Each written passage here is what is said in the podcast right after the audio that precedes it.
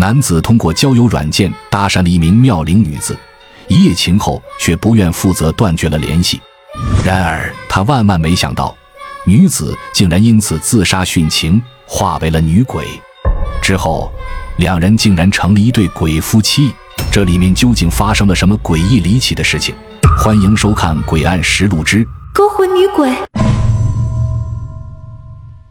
在公安局特九组的办公室内。秦头与胡不凡完成了对万人坑案件的处理，才刚赶回来。可当两人刚走进走廊，却被身后的人给叫住了。原来是刑警队长老赵，看起来他似乎有事要与秦头商量。赵队身材魁梧，性格坦率，他直截了当地表明了自己的来意。原来赵队手上有个案子，需要秦头给帮忙看看。赵队将秦头带到了旁边的休息室。两人坐下后，便开始讨论起案子的情况。原来这起案子是刚由赵队接手的，其中存在着令人费解的灵异现象，这着实让他感到毫无头绪。而这起案子还得从上周说起。上周末，赵队和同事接到报警后，迅速前往城东一个等待拆迁的厂区。根据报警人提供的位置，两人来到了一座厂房的天台。报警的。正是负责这个拆迁项目的两位经理，见到警察来了，急忙说道：“有两个人在这跳楼死了。”赵队两人赶忙伏在天台的护栏上，朝着报警人所指的方向望去。这一看，令即便是有着二十多年经验的老刑警赵队也感到了极大的震惊。只见在楼下的一个狭窄缝隙中，躺着两具尸体，一男一女，他们的身体因坠落而严重扭曲变形。从现场情况来看，似乎是自杀跳楼所致。然而，令人费解的是，男尸压在女尸之上，表明他们并非同时跳下。更诡异的是，女尸的脸上竟带着一种令人不安的诡异笑容。两人都对女尸脸上的笑容感到困惑，但都没有答案，只是觉得事有蹊跷。但目前他们能做的，只能是先让法医来处理尸体。随后。赵队在法医老马那里得知了更加令人震惊的消息，一个令人难以理解的结论。原来，根据尸检结果显示，女尸已经死亡超过一周，并且身体多部位已经出现了腐烂迹象，而男尸的死亡时间则不超过二十四小时，两者之间的时间差相当大。最初，众人推测可能是一对情侣殉情，但现在看来，这种可能性似乎并不大。毕竟两人死亡的时间差距如此之大，然而跳楼的地点十分偏僻，两个陌生人选择同样的地方跳楼，而且叠在一起，这看起来又说不通。因此，当时大家分析认为，这对男女确实是情侣关系，女方因感情问题选择了自杀，而男方在得知这一消息后，也在同一地点选择了跳楼殉情。可经过一番深入调查。众人发现之前的推断完全错误，因为这两位死者实际上并不认识。赵队在获得尸检结果后，首先着手进行尸源的寻找，也就是确定死者的身份信息。不久后，女尸的身份得到了确认，她名叫高亚楠，是一家网络公司的高管，工作能力出众。尽管她容貌秀丽，但由于事业心强，三十一岁的她至今仍未婚，也没有男朋友。最近，由于一次失误的决策，导致公司遭受了重大的经济损失，工作上的挫折，再加上父母对他逼婚的压力，使得他产生了厌世的情绪，最终选择了自杀。至于男尸，直到女尸被认领三天后，才有同事前来确认他的身份。他名叫朱林，是一名从事保险行业的人员，与女死者在工作。生活以及亲友关系上并无任何联系，两人完全是陌生人。然而，前来确认男尸身份的同事所说的一句话，却让赵队感到十分意外，好像背后隐藏着某些不为人知的秘密。赵队明白，在谈论他人的事情时，人们通常不愿在当事人面前说，即便是对着尸体。因此，他将那个死者同事带到走廊，了解起了详细情况。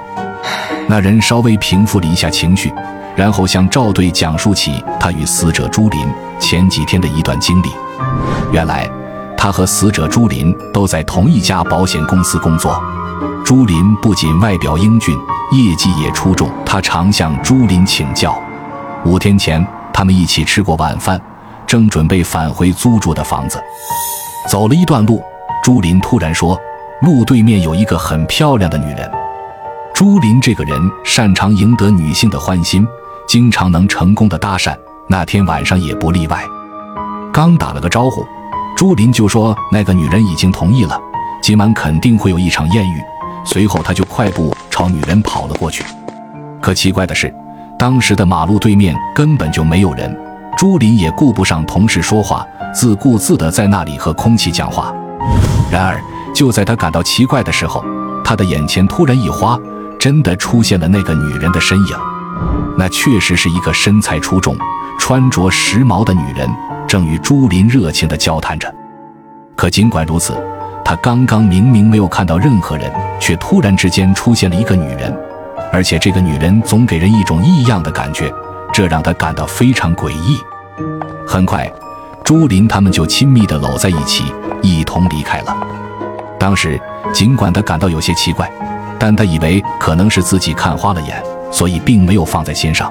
毕竟朱林经常外出与女性搭讪，技巧高超，于是就先行回家了。然而，当他回头望去，看到他们朝着市区那些废弃的工厂区走去时，他心中不禁疑惑：那里既没有酒吧，也没有酒店，甚至鲜有人迹，他们究竟去那里做什么？当时他没有多想，只是感觉这两个人可真会找隐秘的地方。就在这时，赵队想起了一件事，他迅速地从身上掏出了女尸的照片，递给那位年轻人看。没想到，年轻人一眼就认出照片里的女人，正是五天前跟朱琳一起走的那个女人。